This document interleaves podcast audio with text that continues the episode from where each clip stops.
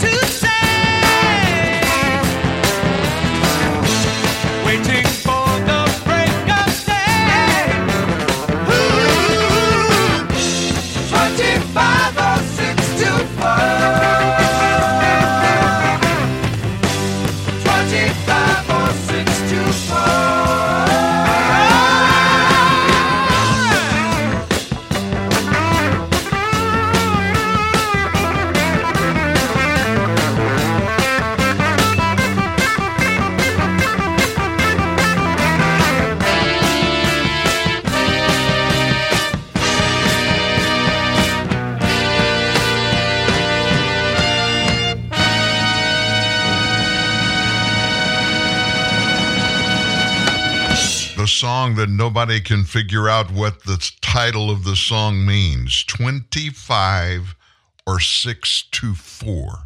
Not 624, but 6TO4, Chicago. And all these years later, I was in radio professionally when that song came out. Oh my gosh, everybody was trying to figure it out. Nobody ever did.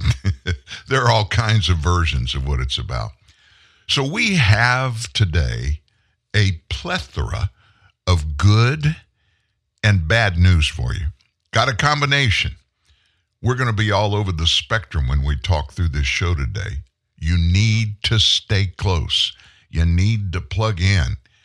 If you're going to be moving around in your office, maybe jumping in a car to go run errands and get the kids settled because they're going to be home with you for two or three extra days because of Labor Day weekend, make sure you've got your iPad or your phone handy. You don't want to miss a bit of this. There is so much information.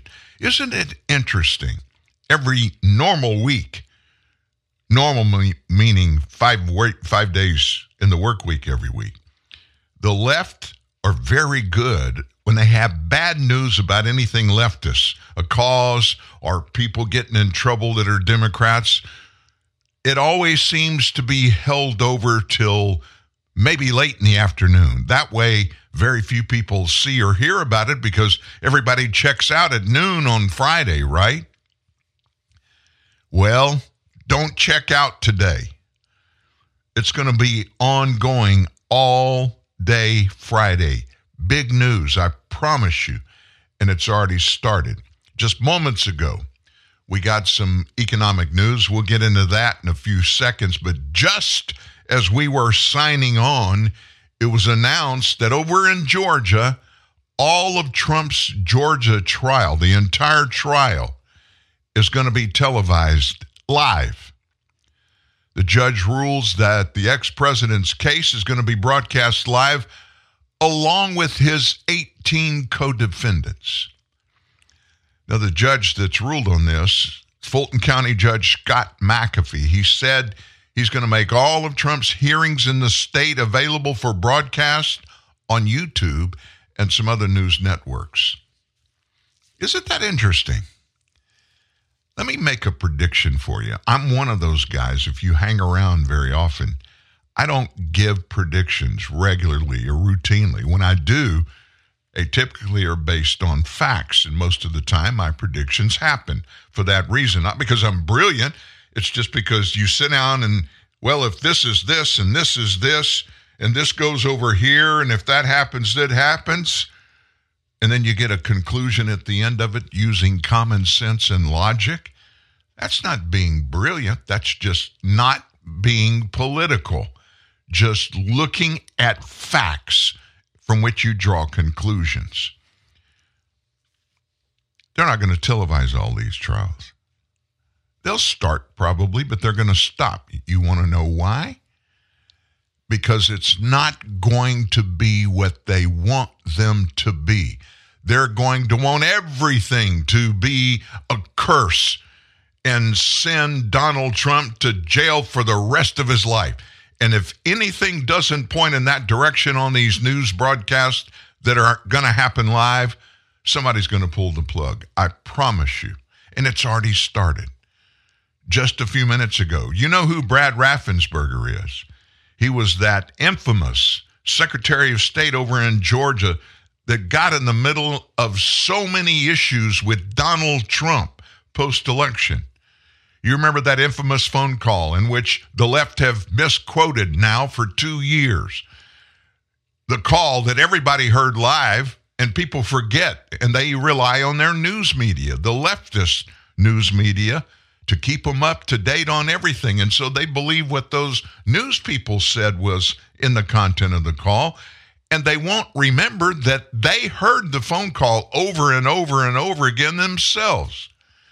Donald Trump never asked the Secretary of State, Brad Raffensperger, to get him some votes, change any votes. That never happened. But for all these months, Brad Raffensperger was going to be the linchpin that was going to send Donald Trump to prison. But guess what? Very quietly this week, in testimony, sworn testimony, in federal court. Georgia Secretary of State Brad Raffensperger contradicted claims that Donald Trump insisted he violate his oath of office and fabricate enough votes to win the state. It never happened. Now, real quick, flip over to CNN or MSNBC or ABC, CBS, NBC. Their news broadcast and see if anybody's going to tell you about this. The media have been misrepresenting that January 2021 phone call between Trump and Raffensperger, quoting Trump as telling Raffensperger that he should find the votes necessary for Trump to win. In fact, Trump said this, and I'm quoting, I'm quoting five words I just want to find the votes, referring to his own state of mind. Donald Trump said that. I just want to find the votes. Moreover, in the context, in the context, Trump believed he actually had won the state of Georgia, and the votes simply had not been properly counted yet. Great big difference there, don't you know? Raffensperger got on the stand in a federal court in the Northern District of Georgia this week, part of a hearing on a motion by former White House Chief of Staff Mark Meadows who, by the way, is one of Trump's 18 co defendants in that case in Georgia, Meadows argued that the case should be moved to a federal court because he was just working for the president and therefore cannot be tried in state court under the Constitution's supremacy clause. Meadows stunned almost every observer by testifying in his own defense we're going to hear and see stuff like this all through these trials. It's going to be something you're going to want to every time they're going to be televised. You either stay home from work and watch them, or you record them and then have a party at your house every night so you can watch them with your neighbors. You know why? All this crap that we have been shoved down our throats and forced to swallow by mainstream media we're going to find out 99% plus is going to be proven to be false crap that they have tried to shove down our throats for two and a half years. Jonathan Turley wrote this. He was there. The call was misrepresented by the Washington Post, and the transcript later showed that Trump was not simply demanding that votes be added to the count, but rather asking for another recount or continued investigation. This is Jonathan Turley. You hear him all the time, see him on Fox News regularly. He said, quote, Turley now, I disagreed with that position, but the words about the finding of 11,780 votes was in reference to what he was seeking in a continued investigation of the votes. Critics were enraged by the suggestion that Trump was making the case for a recount as opposed to just demanding the addition of votes to the tally or fraudulent findings, which is any election candidate's right to ask for, by the way, in Georgia. Raffensperger described the call in the same terms. He correctly described the call as extraordinary in a president personally seeking such an investigation, particularly after the completion of the earlier recount. That is manifestly true. However, he also acknowledged that this was a settlement negotiation. So, what was the subject of the settlement talks? another recount, or further investigation? The very thing that critics this week were apoplectic about in the coverage. That does not mean that Trump had grounds for the demand. Trump's participation in the call was extraordinary. His demands were equally so. But the reference to the vote deficit and demanding continued investigation was a predictable argument in such a settlement negotiation. Turley said, I have covered such challenges for years. As a legal analyst for CBS, NBC, BBC, and Fox, unsupported legal claims may be sanctionable in court, but they have never been treated as crimes. If, Meadows succeeds in his bid to have the case removed to a federal court, Other defendants are going to do the same thing. May argue the charges should be dismissed because of the supremacy clause and on other grounds. However, Raffensperger's testimony could also be used to dismiss at least some of the Fulton County indictments, particularly the ones regarding solicitation of violation of oath by public officer in reference to the phone call with Raffensperger. In other words, the Raffensperger Trump phone call and all of that hoo ha about Trump demanding that Raffensperger change votes for his benefit, Trump's benefit, it was all a lie. This telephone conversation, folks, we're not hearing people testifying what they think was in the call. We've heard the call over and over and over. This is just the first domino to fall in Georgia, and it's going to go one after another. You can book it. Well, what else do we have to talk about? Told you got some numbers, payroll numbers just a few minutes ago. The U.S. added 187,000 non farm payroll jobs in the month of August. Unemployment shot up to 3.8%. Now, The Economist, I'm going to tell you this. I'm going to, in full disclosure, I'm going to tell you my opinion. I think economists suck. I don't think they have any clue, but they tell us every time we see or hear them, they're experts. And so you've got to listen to what we say.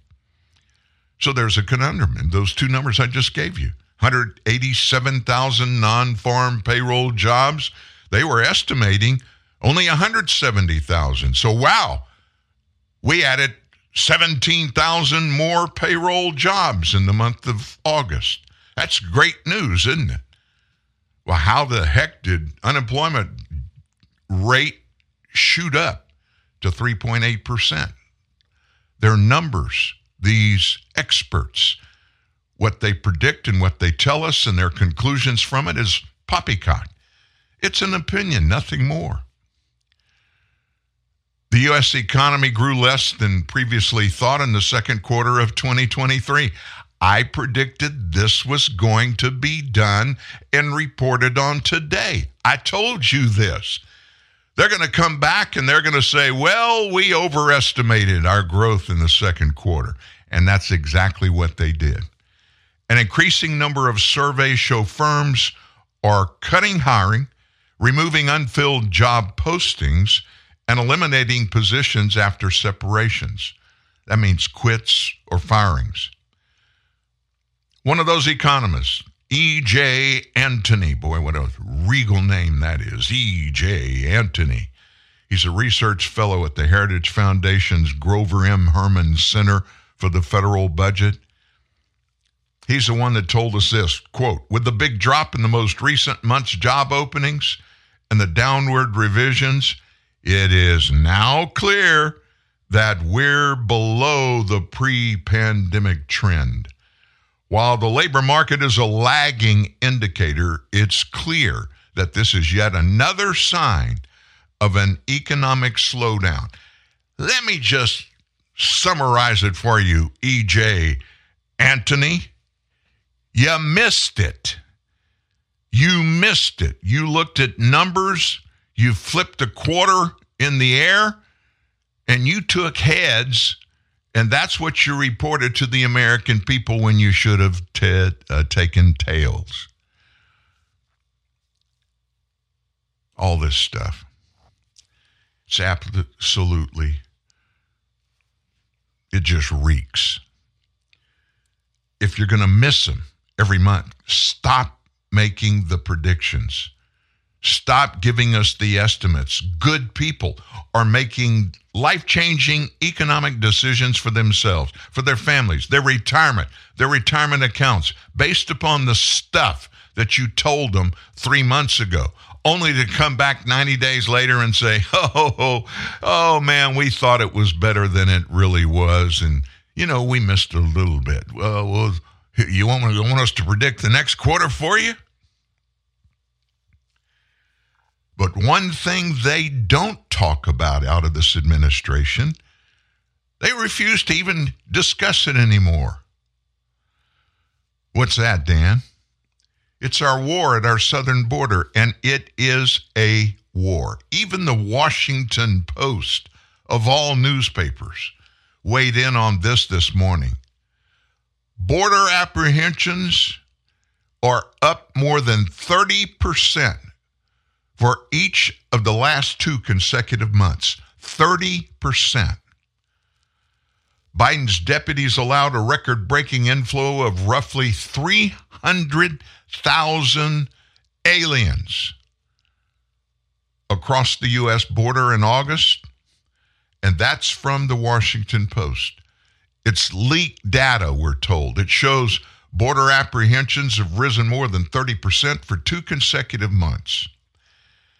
The accelerating inflow is likely to spur, spur more protest, especially in the big Democrat run blue cities that have welcomed most of these low wage aliens. And in case you're wondering, the legal term for somebody that comes in this nation illegally is not a migrant. The left want to dumb it down and make it sound cushy. They're here illegally. They're here by constitutional definition as illegal aliens. Biden's massive inflows delivering almost one migrant for every American birth. Think about that. That's not counting the government's additional inflow of roughly 2 million legal migrants and temporary contract workers. This government directed population spike is pushing Americans' wages down across the board, while at the same time pushing inflation, housing prices, and investor stocks upwards.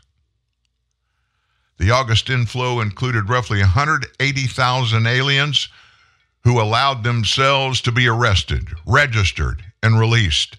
That's up from 133,000 in July and 100,000 in June.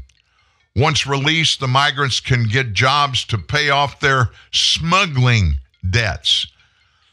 Another 50,000 migrants were invited by Mayorkas' CBP One telephone app. You heard about that. You use the app, you register, you get an appointment to come to a legal point of entry here at the southern border, and you meet with those people and you get you a court date so you can come back in front of a judge and make your claim for asylum. Another 50,000 of those people came in. Once you get your court date, they just let you go. You go somewhere, anywhere in the nation you want to go, and Uncle Sam's going to pick up the tab for you, your food, your housing, your health care. If you've got kids, go to school, all on the taxpayer dole.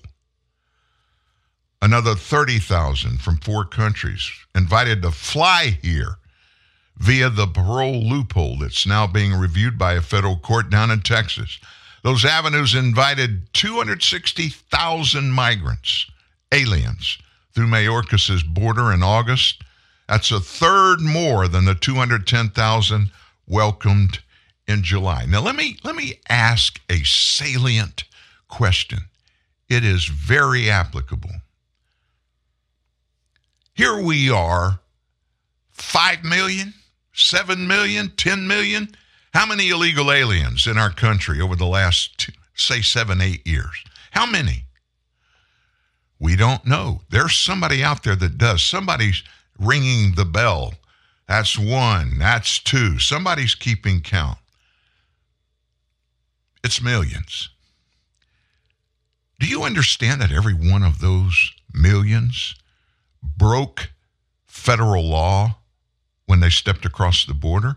And everybody that did not, once they stepped across the border, whoever did not follow the law and deport them immediately, which is what federal law says they're supposed to do, illegal aliens aren't allowed here. When they come here, they're illegal. They're supposed to be deported, sent back to the country from which they came. Anybody that lets them come in committed a felony when they let them in. And anybody that doesn't, that's in law enforcement and doesn't immediately deport them, is committing a felony. Why? Why are these people not in jail today? You want to stop illegal entries into the nation? It's real easy. Set up a line somewhere. It doesn't matter where, any place across the southern border. Put out the word the next person that comes in this country illegally is immediately going to be sent back to where they come from immediately, not the next day, but immediately. If we saw you swim across the Rio Grande, we'll put you in a boat and take you back over. The next time you come, you'll be violating another law. You'll go to jail where you'll be held until you can be tried, and then you'll be deported based on U.S. law back to where you came from. And anybody that aids and abet will be prosecuted the same way. Tell them that. Give them fair warning. And then you know what you do? You follow the law, you enforce the law. And oh, by the way, these unelected appointed bureaucrats like Alejandro Mayorkas, Secretary of Homeland Security, he applauds himself in his actions. He brags about how he has trampled on the rule of law, and he is sorry that he couldn't trample and let more of these illegals get here because they're just coming for a better place to live, a better life. You and I both know there is way too much money coming across that border from the cartels who are they paying money to to open the gates and let these aliens come over here? Not only let them come, but help them get here, and then not to send them back. We've got enough resources to investigate and find who is driving this boat and making it happen. Why hasn't that happened? I'll tell you why. You can argue with me if you want. It's your opinion. This is my opinion, but it's really not mine. It's biblical. The love of money is the root of all evil. The cartels hold the trump cards in this. They're the ones that are forcing these illegals to pay out the wazoo in dollars and cents. They're the ones that are importing this fentanyl from China and having many of these illegals that they are bringing across our border bring drugs with them and then selling them across the United States and killing 100,000 Americans a month. And by the way, just thought I'd throw this thought out there for you as you're getting prepared to cast your vote November next year. You know who thinks it's okay for them to do that and wants more of it? Not more legal immigration. Joe Biden, nobody in his administration has put forward a immigration bill. Not one to be considered in Congress, which is where laws have to be crafted. You know that, don't you? They don't want legal immigration. They love it the way it is because money is the root of all evil, not money. I stand corrected. The love of money is the root of all evil. Facts, folks, facts. If you can't deal with facts, you'll never make it as an American because we're headed back that way. We're not there today. We have an administration that refuses to hold themselves accountable when they look at Americans and point their fingers and accuse Americans of doing all kinds of horrendous wrongdoing. and even prosecuting Americans for it. We have people in prison today, many of for years because they happen to step in the wrong spot on January 6th. Am I exaggerating? Absolutely not. If you're never here on Tuesday, our second hour, Steve Baker, he gave us blow by blow testimony from the trials of many of these people. The Biden administration is scaring everybody to death. We are scared of our government. Kind of the same thing as Russians are about Vladimir Putin. We've got a story today where Merrick Garland, the Attorney General, the guy that hoped for to become a U.S. Supreme Court justice, he called one of the whistleblowers a, a lie, Gary Shapley, who testified about something that was said in a room full of people.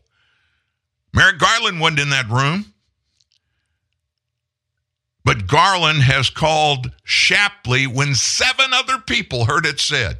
Shapley lied about it. Does that sound like a leader? No, it sounds like somebody that is scared to death of their boss, Joe Biden. You do your thing, and you do it well. Now, it's time to do it bigger. It's time for Shopify. Shopify makes it easy to set up your online store, expand into new sales channels, and bring your brand into the real world. Get everything you need to launch your business today with Shopify.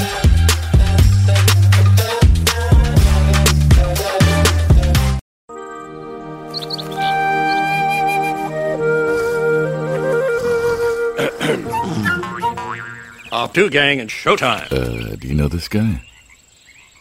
I'm not gonna cry, am I? Only if you don't believe in the power of friendship. Really? You guys are good. Movies right when you want them. Watch unlimited movies instantly for only nine bucks a month from Netflix. That's so cute, it's stupid. Could switching to Geico really save you 15% or more on car insurance? Did the little piggy cry wee wee wee all the way home? Wait, wait, wait!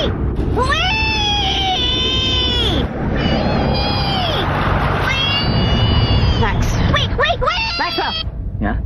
You're home. Oh, cool. Thanks, Mrs. A. Geico. 15 minutes could save you 15% or more.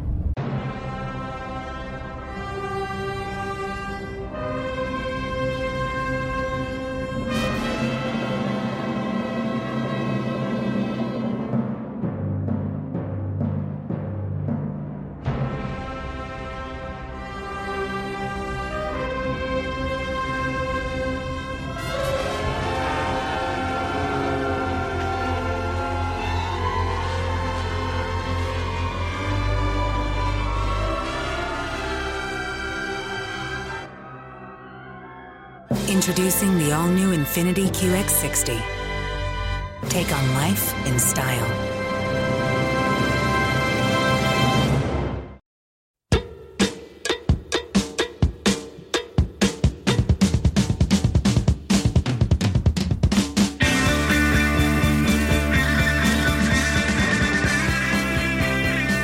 Do you ever get the feeling that maybe Joe Biden is a fall guy for someone else? Ever thought about that?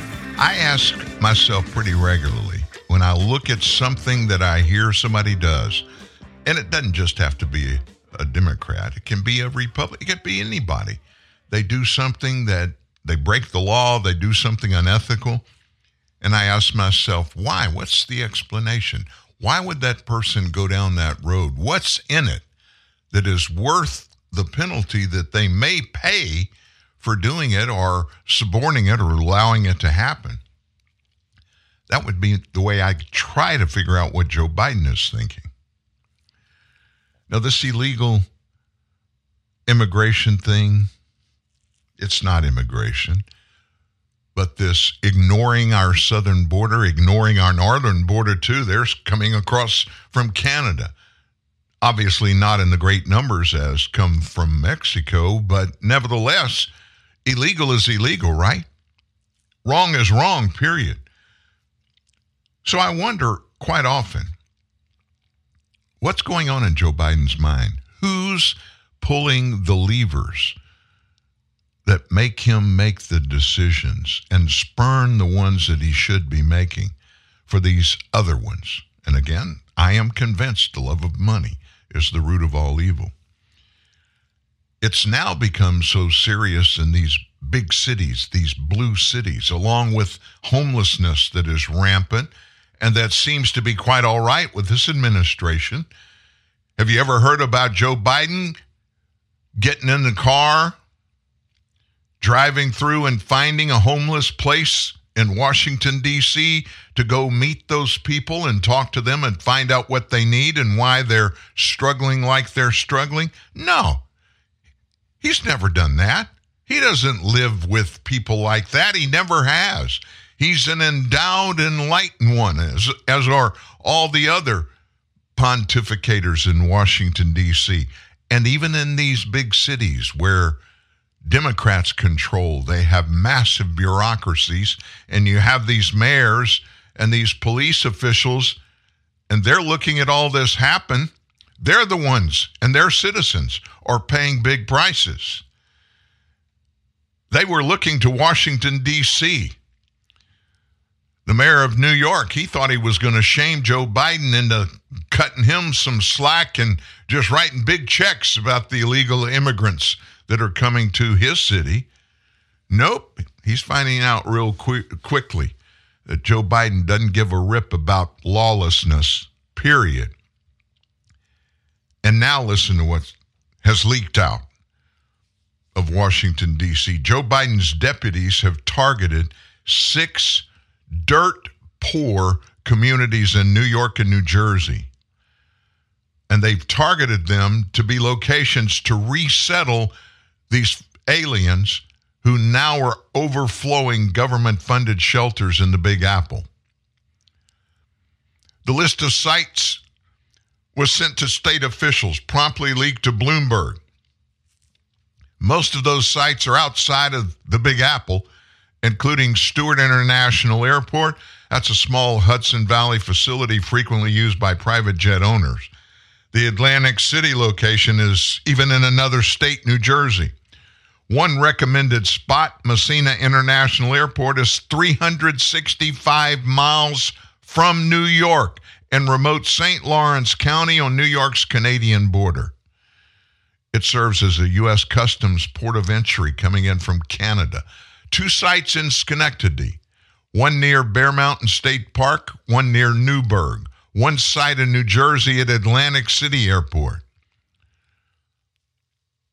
The burden put on our citizens should be overwhelming, and the effect on the school system, roads, resources to accommodate them would be devastating. That came from Laura Pfrommer, the Republican mayor of Egg Harbor Township in New Jersey. And she added this the humanitarian crisis created by the federal government is not appropriately dealing with the issues of immigration, has unfairly resulted in small communities having to bear the brunt of this inaction. Her word, inaction. We strongly urge the federal government to actually deal with the situation at the border and not shift the responsibility to communities.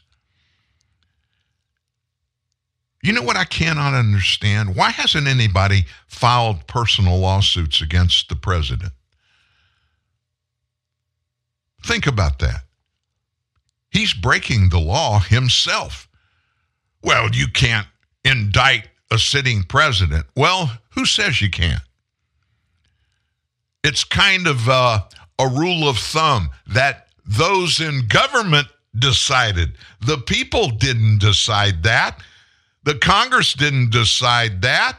Congress has the sole power to craft laws. Well, if they crafted a law about a president being held personally liable for not enforcing laws and having laws ignored, if a bill came to his desk that said what the penalties would be for him if he let it continue, He just will not sign that bill into law. Will overturn it. It goes back to Congress. Get some chutzpah and do the right thing. Will somebody in government do the right thing? What's the right thing, Dan? Well, you start with the one thing you took an oath that you said you would always do. You will honor the laws that have been passed in the nation that you're responsible for. And if you're not going to do that, quit. This list that came out names five sites in New York City, including Floyd Bennett Field in Brooklyn, which has been approved by New York officials, by the way. States Democrat politicians, they know the resettlements are unpopular and that prior efforts have prompted protests and reversals.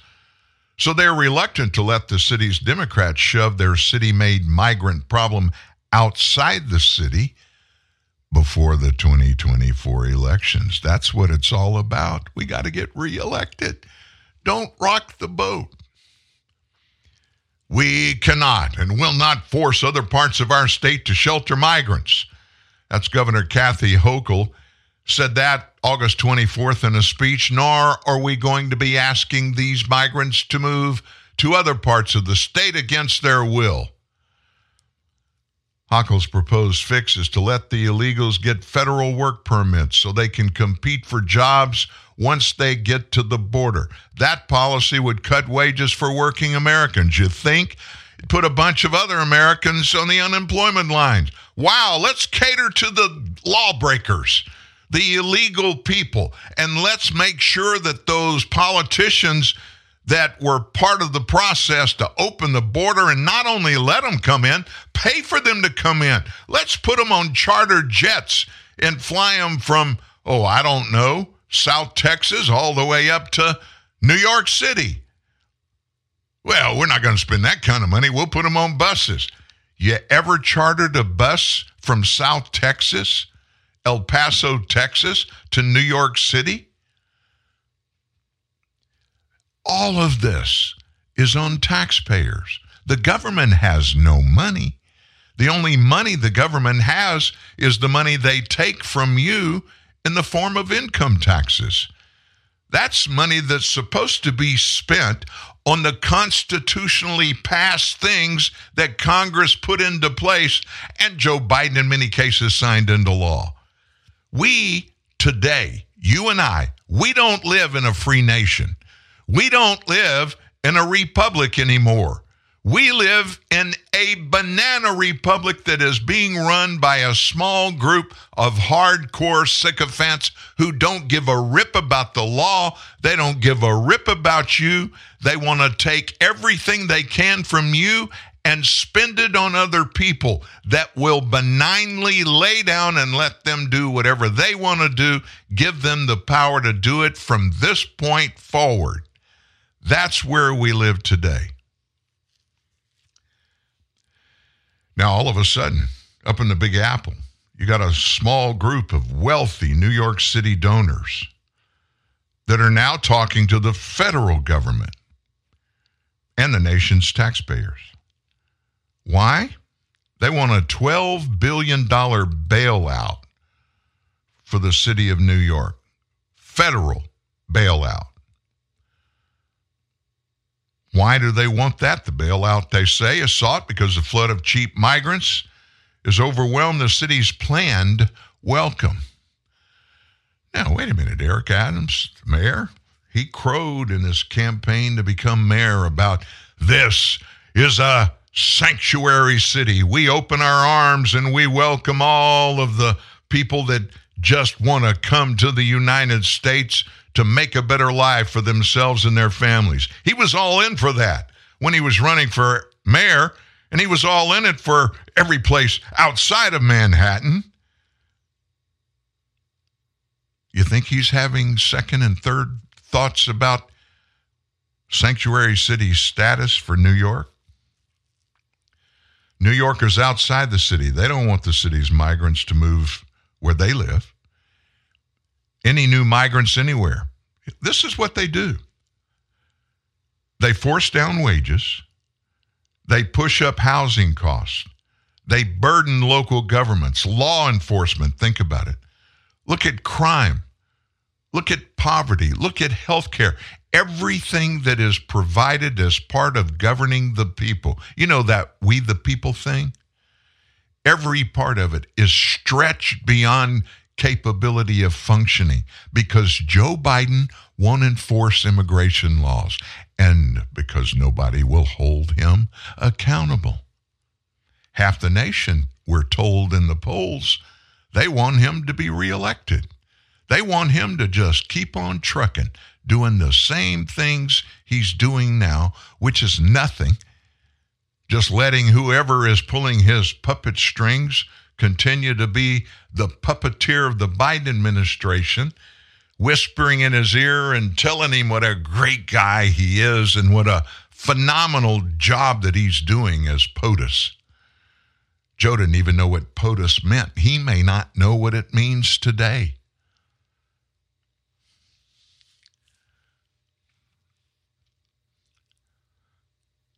A majority of political independents in New York and New York State. They say international migration has been a burden to the state over the last 20 years. Never heard anything about it until Joe Biden started letting them come in willy nilly. And then Texas started sending a few of these people into Manhattan on these chartered buses. 51% of independent voters, 67% of Republicans said, this is in New York State, immigration is a burden when they were asked, looking back over the last 20 years or so, do you think that migrants resettling in New York has been more of a benefit or more of a burden? Many of the federal migrant sites are in poor areas where many Americans struggle to survive already. But the planned arrival of young, healthy, and desperate migrants will likely allow U.S. employers, think about this, get rid of the old, the sick, the alienated Americans. You want some real numbers? Here's a few examples from citydata.com. 21.4% of Newburgh, New York residents had an income below the poverty level in 2021. 21.4%. That was 35% greater than the poverty level of 13.9% across the entire state of New York. If you take into account residents not living in families, 24% of high school graduates, 44% of non high school graduates live in poverty. The poverty rate was 22.5% among disabled males, 31.5% among disabled females. The renting rate among poor residents was 93.3%. For comparison, it was 62% among residents with income above the poverty level. Few of these aliens want to leave New York City, where they can earn the higher wages that they need to pay back their high interest smuggling loans. Thank you, Uncle Joe. The aliens also know they minimize their city housing costs by crowding into shared apartments or by occupying the city's free shelters created for poor Americans. Also, the sites targeted by the federal government are far from the government services needed by the penniless migrant farmers and families who are being welcomed by Biden's border deputies and just waved on in. At these sites, it seems unlikely that anyone would be able to have access to any place where they could work. That's Josh Goldfein, a staff member at Legal Aid. It's far from legal services from access to medical care. Biden has already imported at least 6 million aliens for quote unquote economic purposes in less than three years. Has anybody ever asked Biden? He says that. Oh, they're coming in. Economic purposes. What are the economic purposes you're breaking the law? What are those purposes? Who does that benefit? We just gave you unemployment's up again, almost 4%.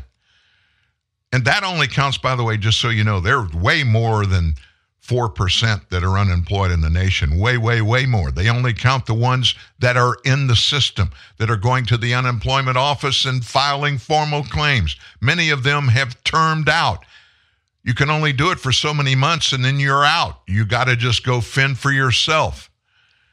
I wonder what the real unemployment rate is and why is it that it keeps going up? It's because Biden keeps letting these people come in. And if you're a big time employer, especially in the service industry, oh, I, in the construction industry, Northwest Louisiana, our city, Shreveport, Louisiana. And this is just one example a middle class city, a couple of hundred thousand people. There are Spanish speaking only people by the tens of thousands, and you go by a big construction operation, 99% of the people that are there are Hispanics. You know they're illegals, but they work their butts off. They're scared to death that if they don't, they're going to get arrested, sent back to where they came from. They don't want that. But when they got those jobs, they took them from American citizens. That's okay with Joe. You know why? The big companies that operate and hire these people, they don't have to pay matching Social Security. They don't even have to file, they're supposed to legally. And if they get caught, they get busted. But what happens when they get busted? Obviously, the penalties aren't sufficient enough to get them to stop breaking the law. They just keep doing it. They get winked at from everybody in the White House who write the big checks the companies that these people are being employed by, campaign contributions. And we call those economic migrants, when really what they are are illegal aliens. You want to flip the switch just for a second? You want to change conversations? I do. That one just makes my skin crawl. Let's talk about Donald Trump. Let's talk about what is ahead. We all know all the indictments, all the charges. You have your own opinions. I've not seen any of the evidence in any of these, nor have you, by the way, but we still have our opinions. I know Donald Trump is not perfect. No man, no woman on earth is perfect. But does he warrant the treatment that he's getting? You and I and everybody, including those on the left, they know. They know. Nope. And we know what this is all about. There's no need to harp about it. They have done pretty much not everything, but close to everything they could possibly do to get rid of him. I mean, what's left? I mean, they've covered him up. If this all this legal stuff, if it plays out, he'll be in court for the next 10 years. He'll never be able to serve as president. It just doesn't make sense, does it? That's what they believe, and that's why they're pushing so hard to keep it not only going, but get worse and worse for Donald Trump. So much so they think he'll throw up his hands and say, I've had enough. Trump's not going to quit. And that's one thing that people on the left don't get. They don't understand that. He's not a quitter.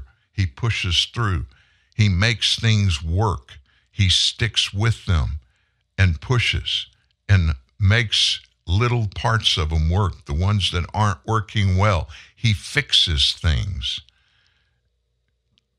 And those on the left don't understand him. Somebody who does, Tucker Carlson. Tucker weighed in What's going to happen to Donald Trump? Are they just going to keep going, going, going till they run him off? Have you thought that through yourself? Tucker had uh, some scary thoughts about that.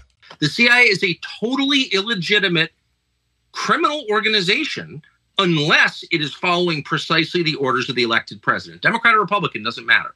So he's describing a crime the people committing that crime in CIA should be in prison for long terms. They, that's the great threat to democracy right there. And the fact that no one on that set could even see that tells you how deeply corrupted they are. That's terrifying. And it's true, I happen to know. And I could bore you for hours again since I spent my life there and know a lot of people who work there. But the bottom line is there's no oversight at all. They were able to participate in the murder of a US president and then hide that fact for 60 years by keeping those documents classified, which they still are. It's unbelievable. And it's happening in front of all of us, and nobody seems to care. But you know, as the country declines and the democratic institutions weaken, and you wonder how did this happen? Well, that's how it happened, right there. What do you think the future holds? Is it? I don't know. I mean, are they going to let Trump be president? Of course. I mean, look, if uh, you know they protested him, they called him names. He won anyway. They impeached him twice on ridiculous pretenses. They fabricated a lot about what happened on January 6th in order to impeach him again. It didn't work. He came back, then they indicted him. It didn't work. He became more popular. Then they indicted him three more times, and every single time his popularity rose. So if you begin with criticism, then you go to protest, then you go to impeachment, now you go to indictment, and none of them work, what's next? I mean, let, you know, graph it out, man. We're speeding toward assassination, obviously, and no one will say that. But I don't, I don't know how you can't reach that conclusion. You know what I mean? Like they have decided, permanent Washington, both parties have decided that there's something about Trump that's that's com- so threatening to them they just can't have him. I mean, they're putting him on trial in March of next year in the J6 case which basically consists of trying to send him to prison for the rest of his life for complaining about the last election. That's literally what it is. Again, if this were happening in Moldova, the State Department would issue an all hands on deck order to let the world know this is not a legitimate government. And yet our government is doing it. It's like it I, it's it's really it's hard to overstate how bad this is and I'm not I, I don't I don't know where it's going, but there's a collision that's clearly imminent. And by the way, the president is senile in a way that's impossible to deny. Biden's not running the government, you know? So, like, I don't know. I've never been this worried about anything as I am about where this is going.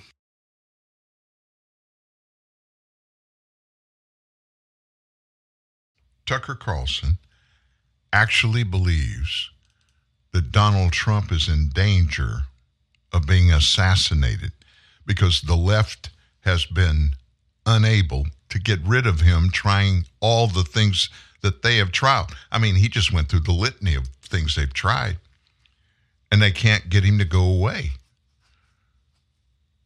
And the assassination he was talking about from 60 years ago was John F. Kennedy. He said something that is very credible and been known for many, many years. The whole process that we were told that happened. He was in a parade in Dallas, Texas, in a convertible, and was shot by Lee Harvey Oswald, a lone gunner from the Texas Book Depository building a window. Yada. We've heard that story. I heard it my entire life. I remember the day he was assassinated. I was in the fifth grade was going to a new school. They'd just gotten an intercom system, and all of a sudden, over the intercom, we heard this radio news broadcast, no explanation, and we started listening, and it was live coming out of Dallas, Texas, after he had been shot. And I was listening when I forget which commentator it was said it is now confirmed President John F. Kennedy has died. He was assassinated. I remember that. And it wasn't a lone gunner, it wasn't a single job. Who was involved, how many, what were the circumstances? That's all locked up. It's classified. Every president that becomes president has the availability to find all those things out for themselves, but they're sworn to keep it classified. But there are a lot of other people that were around, still alive then, that know what happened. Until I heard Tucker say that, and I think I heard it yesterday morning for the first time. For whatever reason or reasons, I hadn't thought about that as a possibility. But now, after you reason through and you heard what Tucker had to say, makes sense.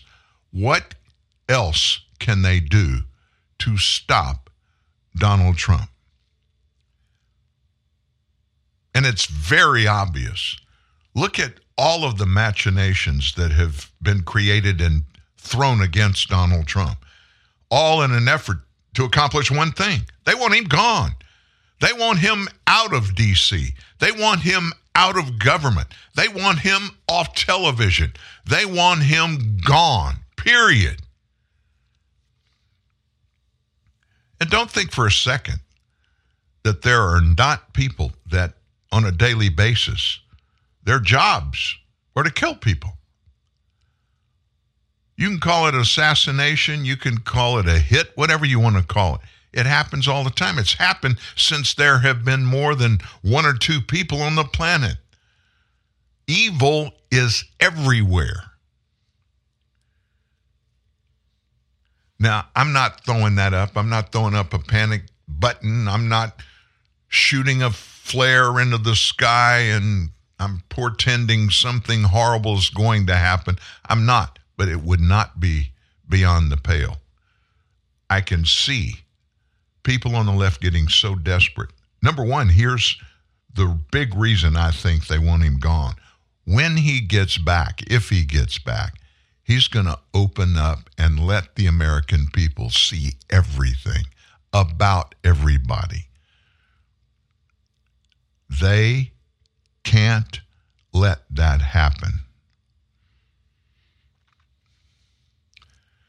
And all the more reason for you. You know, I tell you, I do a six o'clock prayer meeting every morning, and I pray for the president, whoever is president at the time, every day.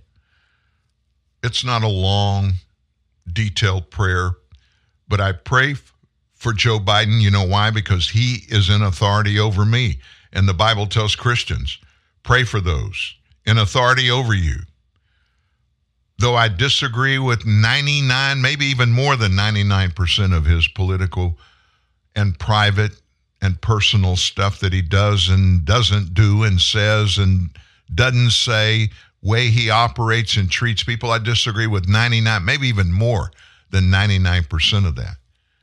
I want him to be successful at doing one thing taking care of the United States of America, doing what he swore he would do in his oath of office. And I want him to get so convicted for all of the evil that he's left in his wake that he'll just do a 180 and turn around. And I don't need for him to get on a microphone or get on a television camera and confess anything to me. That's not what it's about. I want him to get his head and heart right with God. Do I know it's not right with God? Well, I don't know his heart. Nobody knows the heart of another individual. But what we can do and what we're instructed to do is watch the results of whatever's inside these people that are important to you. Doesn't have to be a president. It could be anybody. It could be your kids, your spouse, your boss, friends.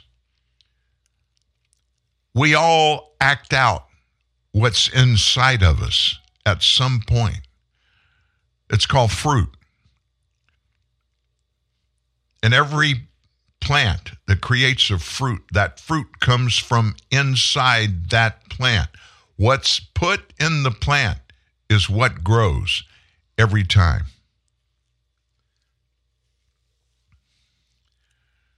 We can only do the things that we can do, and we can pray for those. I want the captain of the ship to be successful getting me to the destination I got on board the ship that this captain is is guiding. I want him to be successful. That's why I want Joe Biden to be successful. And then I'm ready for Joe Biden to step down. There are a lot of people that could do a better job than Joe Biden's done. Welcome to McDonald's. May I take your order? Hi, can I get a? Uh, can I get a? Okay, get into McDonald's. Ooh, can I get a? Uh, can I get a? Yeah, uh, can I get a? Uh, uh, go, Bubba, go!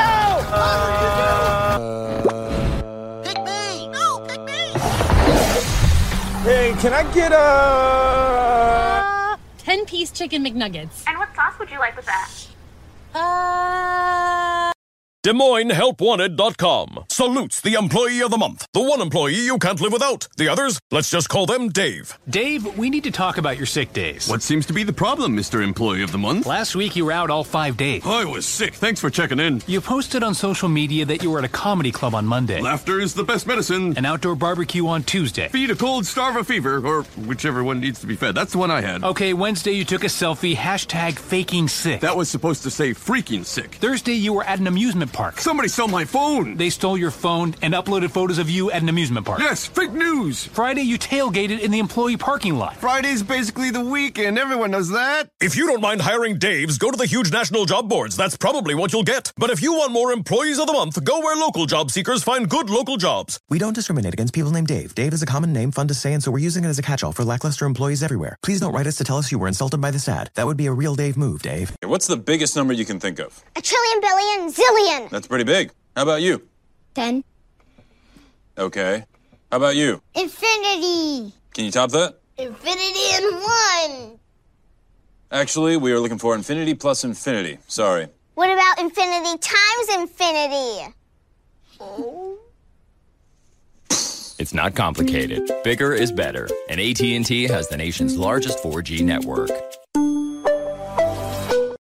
Violence, screaming obscenities, heated arguments, angry crowds. Roller derby? Nah. Election season.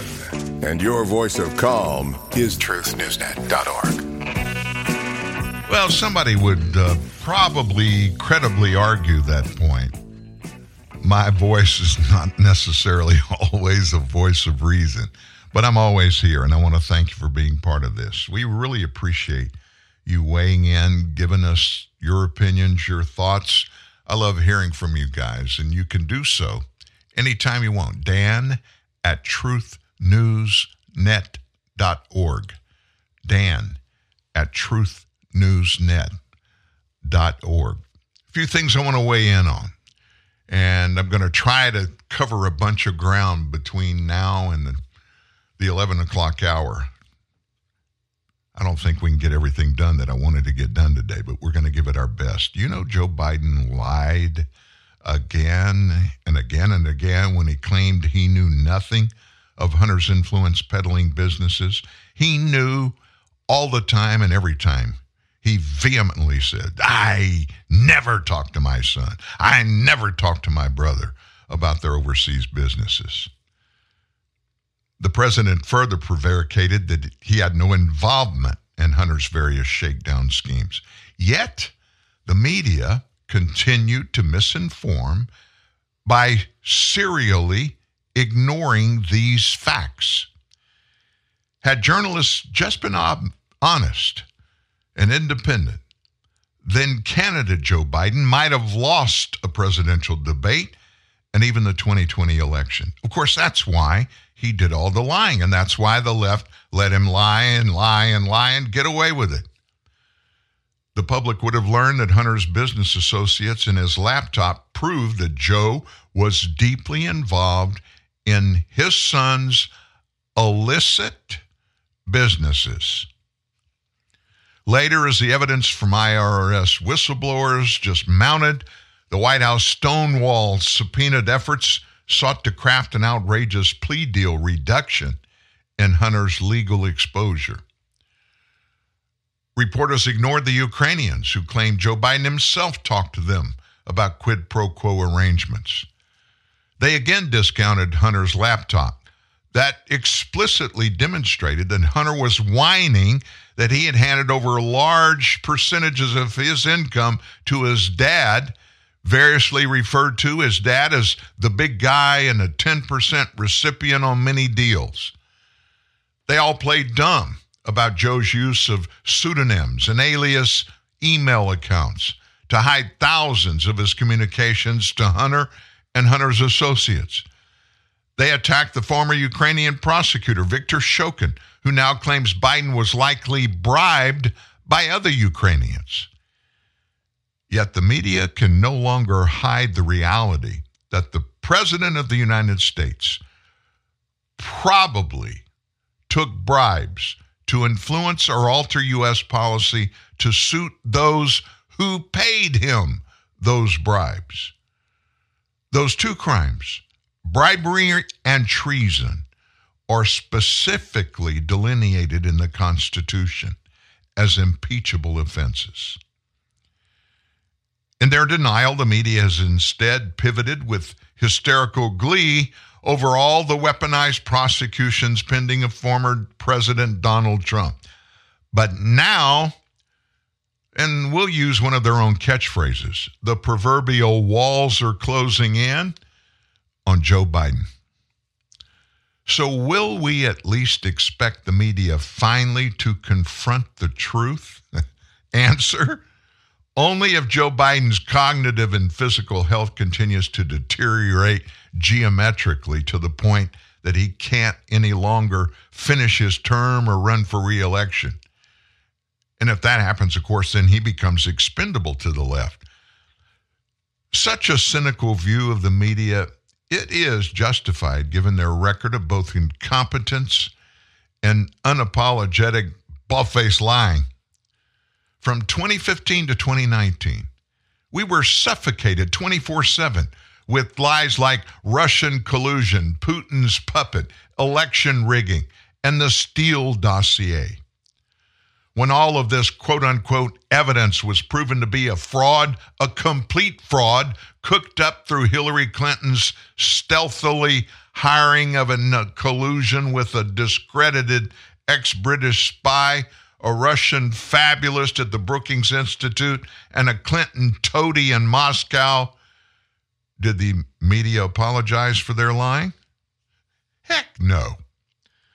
Was there any media confessional that perhaps Robert Mueller and his left wing legal team, the giddy media dubbed All Stars, Dream Team, and Hunter Killers, proved a colossal waste of time? Don't be tempted to say, yep. Not at all. That's the right answer. Instead, the media went next right onto the phone call and straight to impeachment. And then the country wasted one more year. The same biased reporters now claim that the heroic Alexander Vindman had caught Trump fabricating lies about the Bidens, given Joe Biden was a possible 2020 opponent to force Ukraine to investigate them or lose American foreign aid.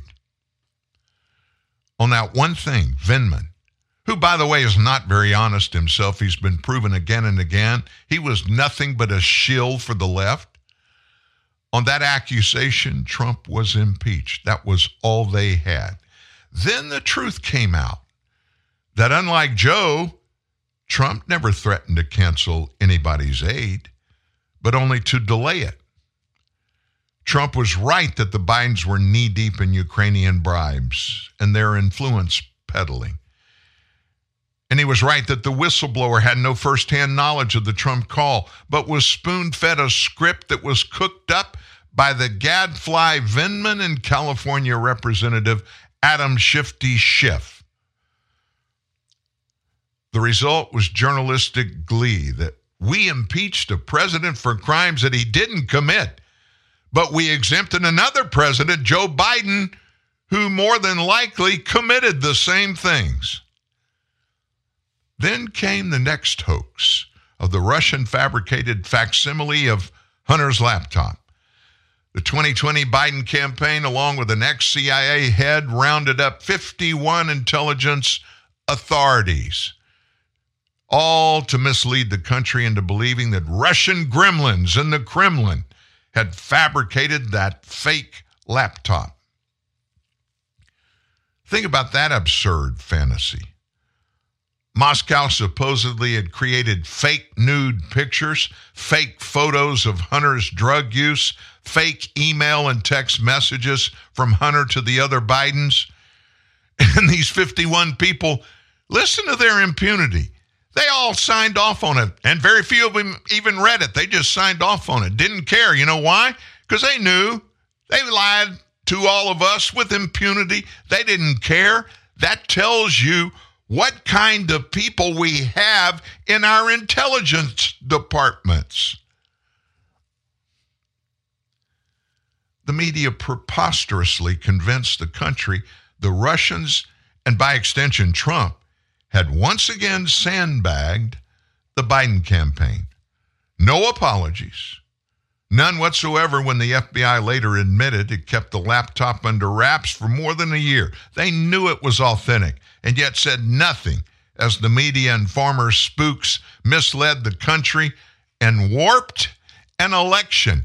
Election interference. 51 former U.S. intelligence agency heads.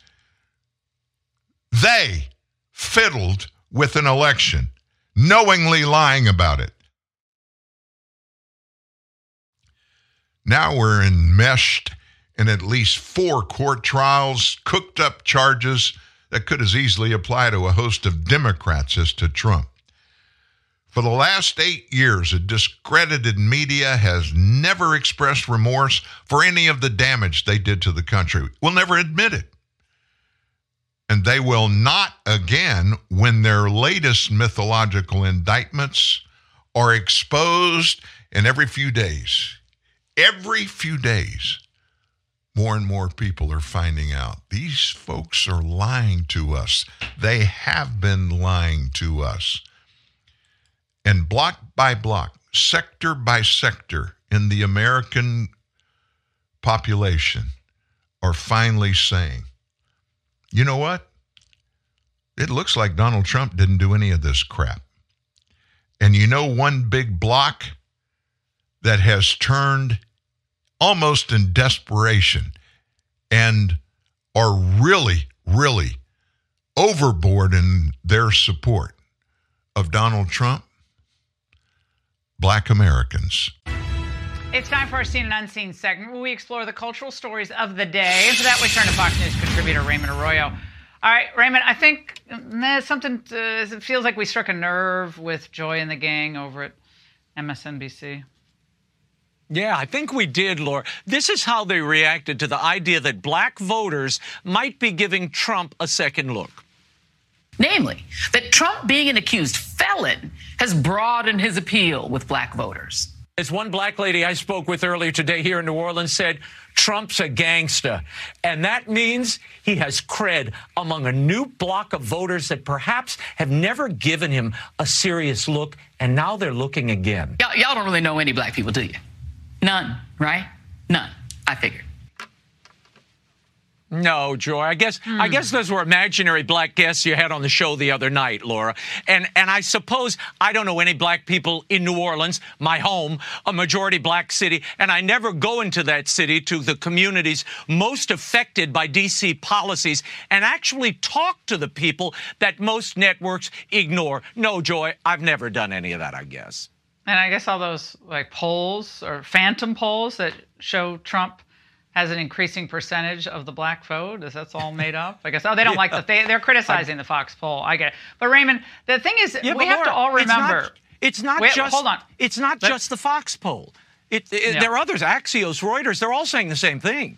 Well, we have to remind everyone that you cannot be authentically African American in the eyes of some on the left if you don't subscribe to their views on a variety of issues. That's why they never thought Clarence Thomas was authentically black. Uh, the Tom Sowell was never black. Walter Williams, any of the people that we featured on our show, they're not real. They're fake, or they're you know they they use phrases that are horrible, like Uncle Tom. So that's what they think. They're not act- actually authentic. So I take issue with that. Well, well, Democrats are apparently seeing the same polls that everybody thinks is make believe, and I think they're worried, Laura. It's so bad. Al Sharpton is trying to revive Trump's urging the death penalty for the Central Park Five in the 1990s. Let them come and tell the rappers and others that are being seduced by Trump what he did in his hometown to innocent black men.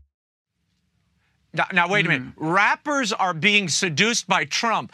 Eh, He better watch that. Joy Reid's liable to tell him he doesn't know any black people. But the interesting thing here is, of all the people trying to recall the early 90s and the late 80s, Laura, Al Sharpton should be the last one talking about race and that period. I have two words for him Tawana Brawley. Tawana Brawley. Remember that hoax? Oh yeah. Well, and and we know what they do to Black Americans who get in their way, uh, and that's to the next point that you were going to raise. Yeah, well, th- this is the other problem that the Democrats have, and it's an electoral one. Cornel West. This is West commenting on Bernie Sanders and the Democratic Party. Listen to this. They are dominated by their corporate wing. They're dominated by the militarists when it comes to foreign policy, and that he and AOC and the others are going to be, in a certain sense, window dressing. The Democratic Party is beyond redemption at this point. Raymond, I love how Beyond. I love how Joe and Kamala their answer to all this with with what a new outreach to the black community. And it consists of inviting a few elites to the White House for a photo op and a listening session. Kamala and I wanted to convene this incredible group of civil rights leaders for a simple reason to thank them and to tell them what they tell us. We know we got a lot more work to do. There is an antidote to this, I am sure of it. It will be rooted in our courage, like those who 60 years ago marched and stood. There is an opportunity in front of us. Laura, do you think this moves the needle one iota in the community itself? See, I, I think raising grocery prices, rising gas prices, uh, the crime that members of the black community are enduring every day, that's what they see and experience. And this stuff, a, a bunch of elites sitting around uh, the table with Biden with this, they have to do this heavy editing job because nobody made a coherent sentence that they can play in toto. I doubt if this really moves the needle with black America, but we'll Yeah. see. We'll see Yeah, very well, I- shortly. I, mean, I'm not sure if nobody made a coherent statement. I'm, I'm, I'm, I'm betting that Biden did not make a coherent statement. I'm happy to hear from anybody on any of these subjects, but don't don't claim to have the market cornered on what people care about, because I think a lot of people are worried about this economy, and that's why they want to whip up, you know, racial fears and tensions. Racism is horrific, but thank goodness it's not at the core of everything we are in our country anymore. Yeah. Well, you just mentioned it. And the real problem here is the mental state of the president himself. And like Mitch McConnell, who you had at the top of the show, all voters have grave concerns about Biden's competency, who apparently now thinks he's the president of Canada. Think about that. A drug company that makes a drug here in America, if it's sold in Chicago, you can buy the same drug in Toronto or Paris cheaper than you can buy it in Toronto. Why is he worried about the price of drugs in Toronto, Laura? None of this makes any sense. I listened to this about four times. Nowhere did it make sense. I, I, I, Well, I'm I think he's aghast. He's probably man is saying talking about have from the having the um, Medicare most favored nation drug pricing that other countries get that we don't get. But I'm looking at his squinting eyes, and he seems a little at he seems in pain there, Raymond, almost as much as we were. Yeah, he said Yeah, here no, in he's- he's Chicago. very he kind of corrected it. He he correct he tried to correct it. I mean, we're so I mean, we're just so used to the mumblings and rumblings at this point. Um, and Raymond, it's great to see you tonight. Thank you so much, and I'm glad you're authentically you. Here's what's happening it appears to the left every day or two. It's like they go ding, ding, ding, ding, ding. Oh my gosh. It looks like Donald Trump may get out of this mess. Oh my gosh, we got to figure out something else we can do. We've got to find another attack point. The problem with the leftists is they have no creativity, none whatsoever they go back to the i guess the things foundationally that they've always been at least in their opinion successful using against conservatives and especially a conservative like donald trump they start screaming about democracy donald trump he's an autocrat wannabe he's mussolini oh my gosh he's a fascist they just come up with these names. 99% of the people that hear them use these names and call Donald Trump a fascist, an autocrat, they don't have a clue what the word means. The Democrat Party, today's modern Democrat Party, they want autocracy. They want fascism. They would prefer it to be fascism light or autocracy heavy. What's the difference, Dan? An autocracy is a government in which a small group of people at the top control everything. That's autocracy. A fascist is when one person and maybe another couple advisors are the ones that run everything. That's what Democrats want in total for this nation. But they think that we, the American people, are so dumb we don't understand the difference between democracy and autocracy or fascism. It's important for us to know so that we can make intelligent decisions instead of letting them pontificate about how great they are and how evil we are, led by the Orange Man.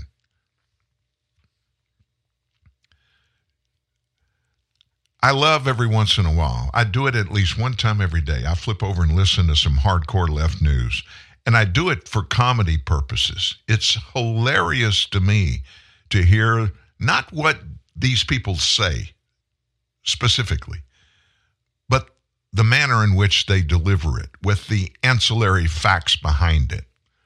Get, let me give you an example. This has a little bit to do with race. Yesterday, Supreme Court Justices Clarence Thomas, Samuel Alito, they released their financial disclosure forms. Now, in all clarity, let me make it very clear. There has always been, since there's been a U.S. Supreme Court, there has been disclosure requirements, ethics requirements that have been put together, even changed through the many decades of Supreme Courts that are put together by the justices, code of conduct. Remember, the judiciary system is totally separate from the executive and the legislative branches. So, the left, what they want to do, Democrats want to let Congress tell the Supreme Court justices everything they can and cannot do and how they're supposed to function and to write a code of ethics for them. We would love that as voters, right? Yeah, because Congress, they are so hooked into their code of ethics. we want a Supreme Court panel to be just like them, right? No. No.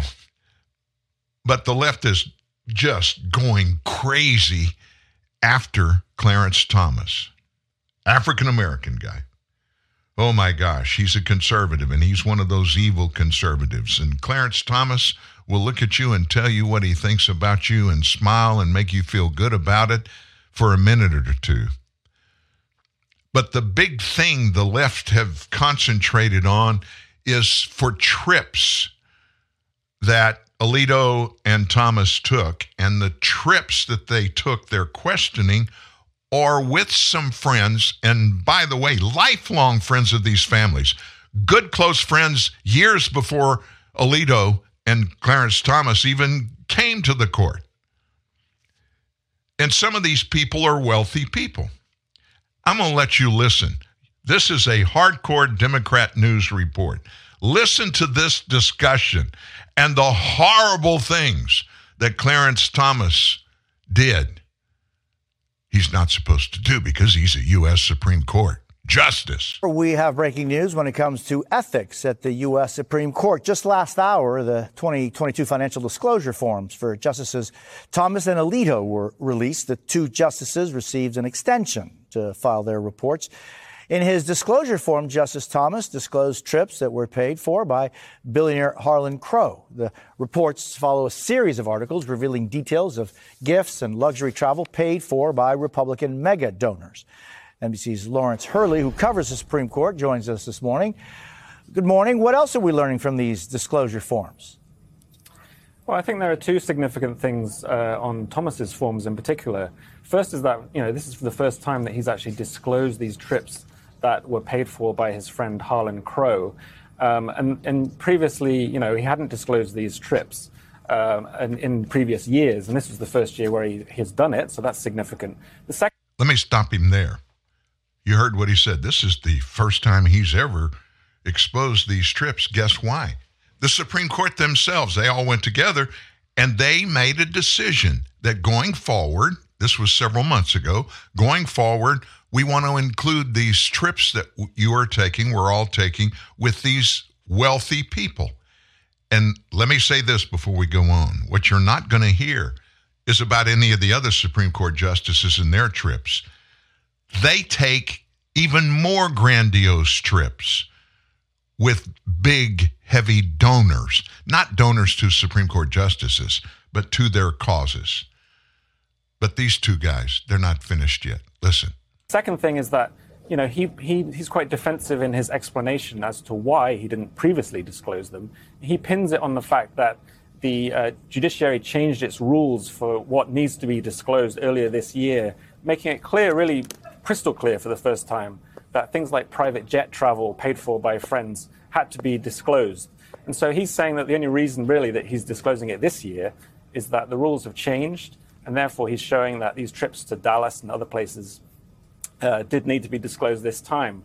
Uh, and he, also in this report, he addresses something else that was raised in the ProPublica articles, which is uh, some real estate transactions in Savannah uh, of property that he and other members of his family owned that was sold to Harlan Crow. Uh, and Thomas admits that he probably should have uh, disclosed this previously, but said that he didn't feel like he needed to at the time because when he sold the property, he didn't make any money off it because of uh, previous investments he'd made into the property, uh, which meant that he didn't actually make any money out of the deal.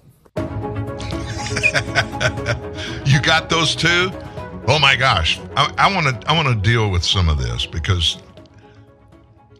look, are all your friends in the exact same economic position as you? Do you hang around with, do you have people in your life that uh, economically are in a better place than are you? So, when your friends, family and friends for that matter, and you cut a better deal, you hit a home run, you've got a great business, and it's better, you've got more disposable income than others that are your friends or your family members. Do you ever do something special for them? Let me give you an example. For a long time, my company it required travel and travel to go to the locations where our clients are. It's a medical company. We had hospital clients, clinic clients, many of them kind of regionally located across this part of the United States. And frequently, because we dealt with billing of hundreds of millions of dollars of claims for hospitals and physicians and clinics, et cetera, et cetera, they needed to get together. Their execs at these hospitals and clinics needed to meet with people in my company and myself sometimes. And so let me give you a specific example Shreveport, Louisiana. We had clients all over Texas, all over Arkansas, Louisiana, and it's 350 miles from Shreveport, Louisiana to New Orleans. So, I mean, when you when you have five people in management that need to go meet with people in these facilities look at new orleans. It's 350 miles. You're not going to drive down today have meetings today maybe take them to lunch and then turn around and drive home after five o'clock this afternoon and get there. It doesn't work so fly commercially well from shreveport there are several regional connections we go from here to Dallas, Fort Worth, or here to Houston, or here to Charlotte, North Carolina, or here to Atlanta to make connections. So, on these regional flights, for instance, our Texas clients, and this is where it, it came in, where it just made sense. I'll, I'll try to make this short. By the time I paid for five people to fly regionally, you could fly through Dallas, Fort Worth, make a connection, fly into these other towns then get a rent car, take everybody and go to the facility, meet with them, take them to lunch, come back and meet later. And there was no way you were going to get five hours, four hours of meetings in, travel both ways, eat, and then get back home. It wasn't going to happen. So you had to overnight somewhere, either where they were located or in Dallas, Fort Worth. Those trips were costing me about $4,000, everybody all in for everything. I could charter a private jet. Our businesses, our business location was at the Shreveport Downtown Airport. And our building backed up to a taxiway on the airport. Charter jet company could pick us up in the morning at seven o'clock, right behind our building. We get on it, we fly f- direct for one hour, and we go to each of these locations, whichever one we're going to at that particular time, rent the car, go to the hospital, meet with them in the morning, take them to lunch, come back, and we usually have an employee or two that work for us at that location. We meet with them, we meet with our people later on. About four o'clock, get on that jet, fly home, and we're home and met and got a lot of things done. Remember, I told you it was costing about four or five thousand dollars to do it the other way. It was thirty-five hundred dollars, wheels up to wheels down, on this private jet. So I told you that story to tell you this: I used chartered jets quite a bit. Sometimes I use for personal.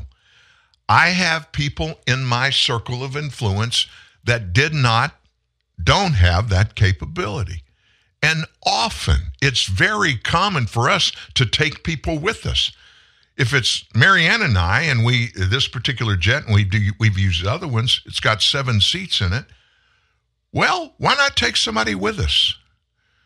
And we did it. We did it like you know with friends, like Clarence Thomas and his wife. That is the stupidest objection I have ever heard come out of the mouth of somebody that's supposed to be realistic. And then it was just proven at the end of it. He didn't report the real estate sale of property that he and other people in his family owned. And the excuse that he gave for never reporting it, he didn't report it because he didn't make any money on it. The most unbelievable ignoble, stupid thing I've ever heard. It's about two things and two things only. What are those two things? Well, it may be about both of them, it could be just about one of them. It's because Clarence Thomas is black and this guy's white. Don't go there. He's a white liberal. White liberals are not racist, Dan. Well, then what could be the other one? Jealousy. It's the only other one. This guy doesn't have a friend that has a private jet, and that's why he thinks Clarence Clarence is an uppity black guy. He doesn't need to be on a jet with a billionaire. That's something I can't even do. And Clarence is black. Northern Tool and Equipment. My girlfriend has given me a pet name, I'm afraid to ask. Snuggle Muffin, No, it isn't. and she uses it in public. Okay, so give your girlfriend a pet name she'll hate, like uh, Thunder Chunky. I couldn't do that. I see. Too harsh for Snuggle Muffin. Okay. Drown her out with a 200 mile per hour cordless leaf blower. Got it. Here she comes. Hey, Snuggle Muffin. What are you doing, Snuggle? Snuggle. Snuggle. I am so out of here. Wait! Come back, Thunder Chunky! There's no problem a little horsepower can't solve. Northern Tool and Equipment. Lowe's knows you're a craftsman guy. You have a lot of tools. Tools for everything you've done around the house. But there's the moment you realize your new project means new tools. Yes. When tool guys need new tools, they start with Lowe's, the new home of Craftsman. Your juvenile mate. Everyone has one. The guy that's fun to be around, but he's dangerous to be around. You've got to keep him away from your things, like your tools, your gadgets, and your girlfriend. So before you get your juvenile mate around, get your lips around a Dare Ice coffee. The real Arabica and Robusta coffee kick will tell you what to do. Hire a jumping castle. Hours of fun for kids of all ages. A Dare Iced coffee fix will fix it.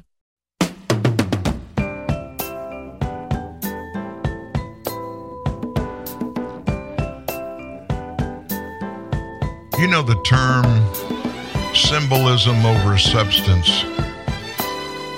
That, what you just heard, the Alito and Thomas debacle about ethics reform, Supreme Court justices, symbolically, oh, we've got to hold these people up. They've got to tell us every dime of everything they do with the money the government pays them. Why? Because they're supposed to be above the fray.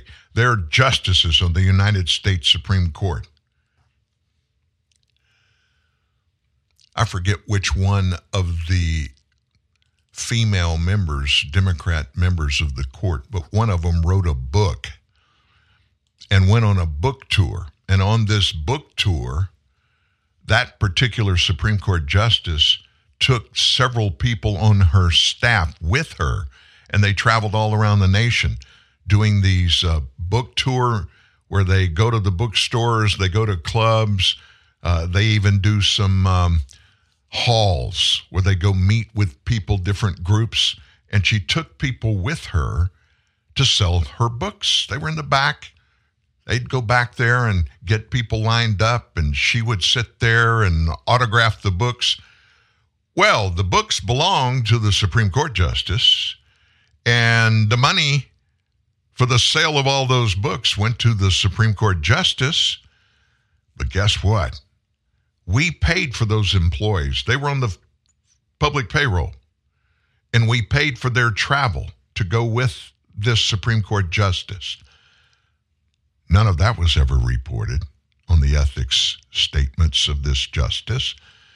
Did these watchdog groups say anything about that? Absolutely not. Why? Yeah, they're Democrats. Democrats can do no wrong. We owe them those opportunities. After all, they're sacrificing their lives and their freedom for the American people.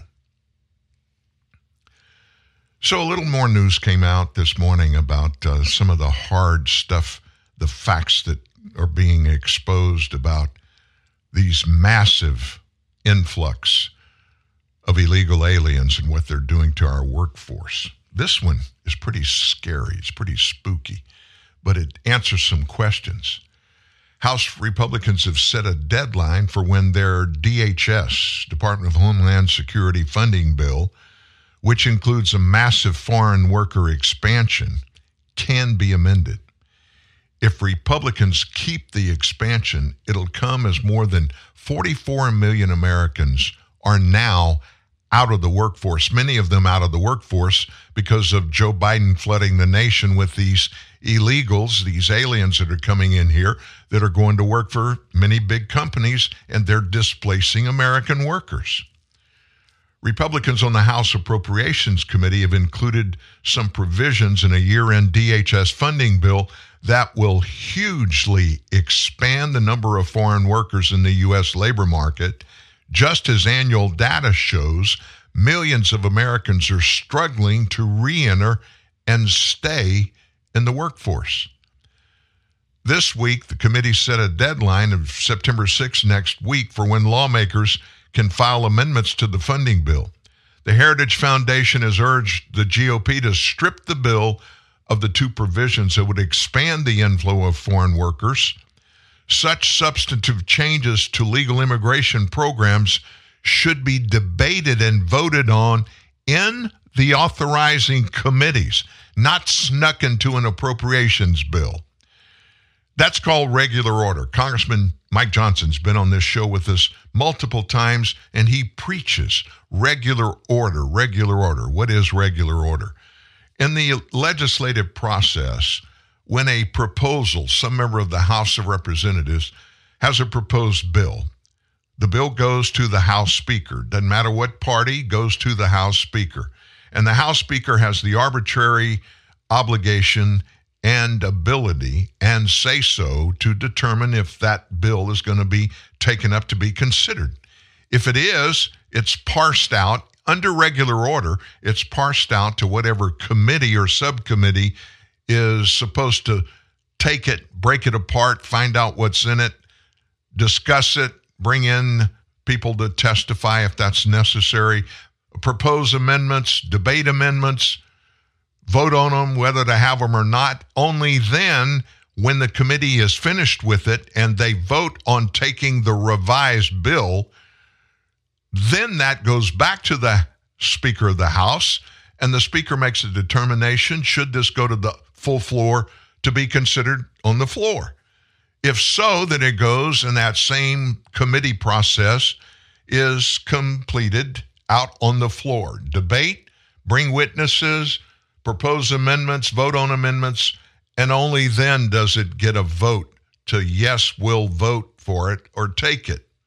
That's regular order. This particular bill, they're trying to rush it through. Do you know that when Nancy Pelosi, her last run as Speaker of the House, not one time was any single bill proposed and authorized by Nancy Pelosi to go through regular order? None of them went to committee for consideration.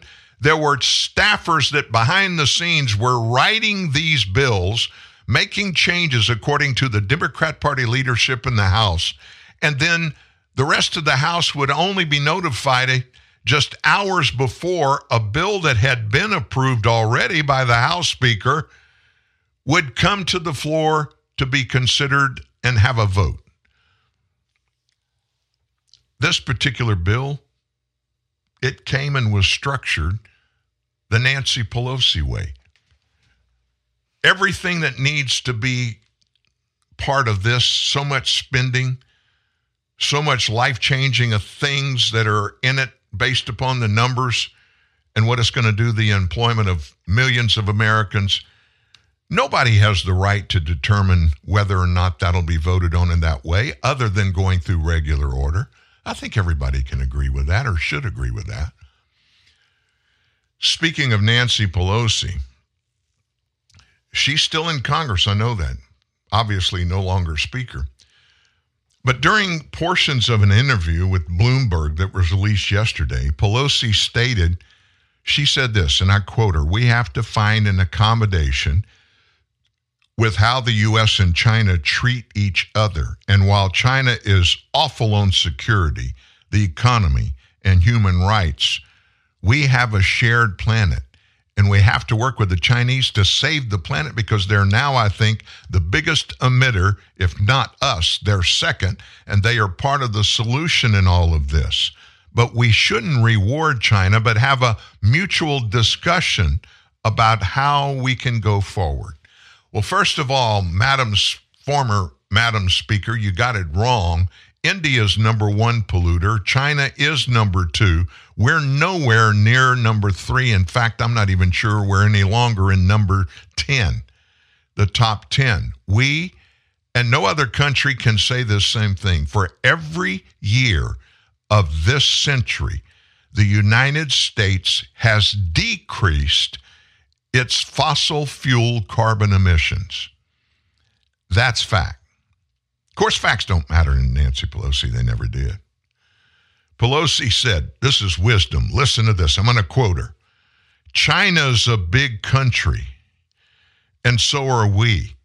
And we have to find an accommodation on how we treat each other. But in terms of the three things I named security, China has been a violator of transferring technology of weapons of mass destruction to rogue countries. That's A. B. In terms of economics, they've been. They've violated almost every trade standard of access, of piracy, of obeying rules, and the rest. And in terms of governance, Hong Kong, Tibet, Uyghurs, threat to Taiwan, and the rest. So we don't have shared values, but we have a shared planet, and we have to work with the Chinese to save the planet because they're now, I think, the biggest emitter. If not us, they're second, and they are part of the solution in all of this. That, my friends, is a Pelosiism, and it makes no sense. But I wanted you to know what California's finest thinks are the important things for legislation in this House of Representatives. Something that I ran across early this morning, I wanted to, on this show, make sure you heard it an African American man. He's very eloquent. He knows what he's talking about. He's a Second Amendment guy, all in for the right to own and bear arms.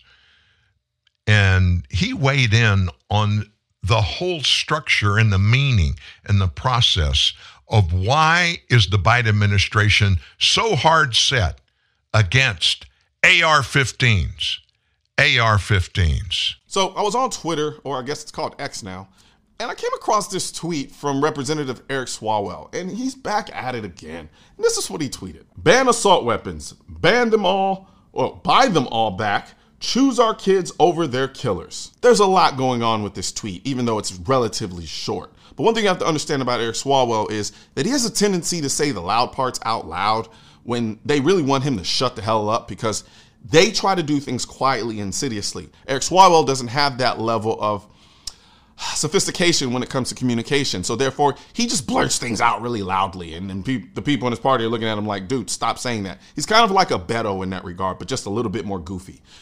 Now, let's talk about the first part of this: banning assault weapons. First of all, when they say assault weapons, what they're talking about is the AR-15, and they're talking about any other semi-automatic rifle, not just the AR-15. Any semi-automatic rifle. That is what they're talking about when they say ban assault weapons. Now, I could do a deep sea dive into what an assault weapon is and what it isn't, but an assault weapon is a made up term. It's made up. It's a politically made up term by the anti-gun polit- politicians in order to scare people into thinking that an assault, that uh, AR-15, the AR and the AR-15 stands for assault rifle. Why are we talking about banning AR-15s? One, they're the most popular rifle in this country, but considering they're the most ri- popular rifle in this country, they're not responsible for the most deaths. They're not even respond, not even close. This, this handgun, this handgun, 2011. This, it has 20 rounds in this gun. This is responsible for way more deaths than an AR-15. This, you see this knife? This knife, this knife is responsible for double the amount of people killed with AR-15s. You see this fist? Fists, hands, and feet were responsible for killing more people than an AR 15. So, why are we talking about AR 15s? Well, if we're going to be honest, the reason we're talking about AR 15s, or the reason why they keep talking about AR 15s, is because AR 15s in the hands of the American people is the greatest threat to tyranny in this country. That is what the battle against ownership of AR 15 is about. The government knows if we have AR 15s in our hands, the American population, we are going to be in a much better position to protect ourselves in the case of any tyranny coming from who? The federal government, if that should ever happen. Wow. We end the show on some very wonderful truths. Hey guys, enjoy your weekend. If you've got a long one, four day weekend, have a great Labor Day on Monday. We'll see you Tuesday morning at TNN Live.